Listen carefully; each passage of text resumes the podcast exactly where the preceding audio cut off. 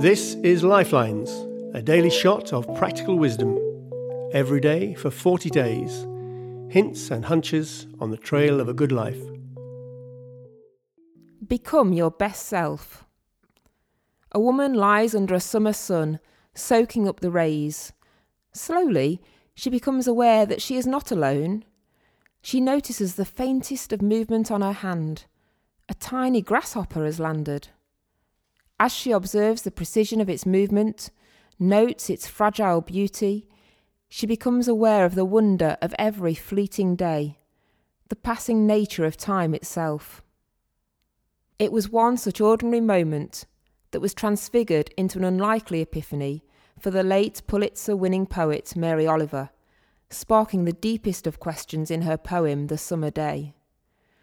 What are we going to do with this one precious life we find ourselves living? It's a fine thing to lie under the sun and watch the world go by, but then the sun goes down, and when it next rises, we have to get back to work, to put food on the table and pay for the roof over our heads. But work is more than paying the bills, it's how we make our mark in life.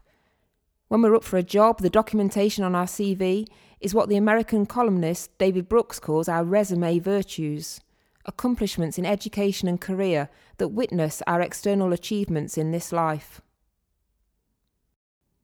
Everything from our exam results to our progress at the company, the skills we develop, and the salary we take home. Our culture lays high store by our CV, but Brooks noticed another set of virtues the kind of values he found in the lives of people who radiated an inner light. This parallel set of qualifications he called eulogy virtues, what people might say about you when you die.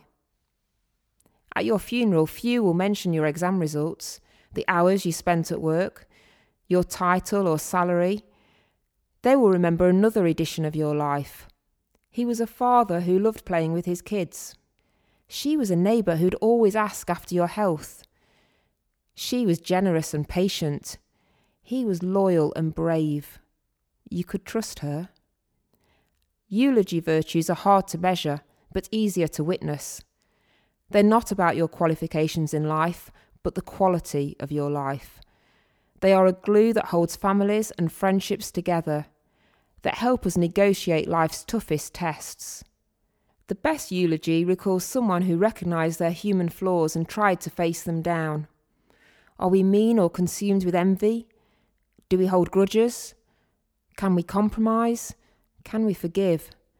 Do we ever shut up and let others speak? We're not here for long. Witness the grasshopper next time one lands on your hand. Lifelines is also a book Find it at lifelines-book.com. This podcast is giving thanks to Amaka Okafor and Rupert Smith, to Rick Lee and Luke Leafield, to Malcolm Doney and Avis Venning, to Rachel Blackamore and Emma Winterly, and to you for tuning in.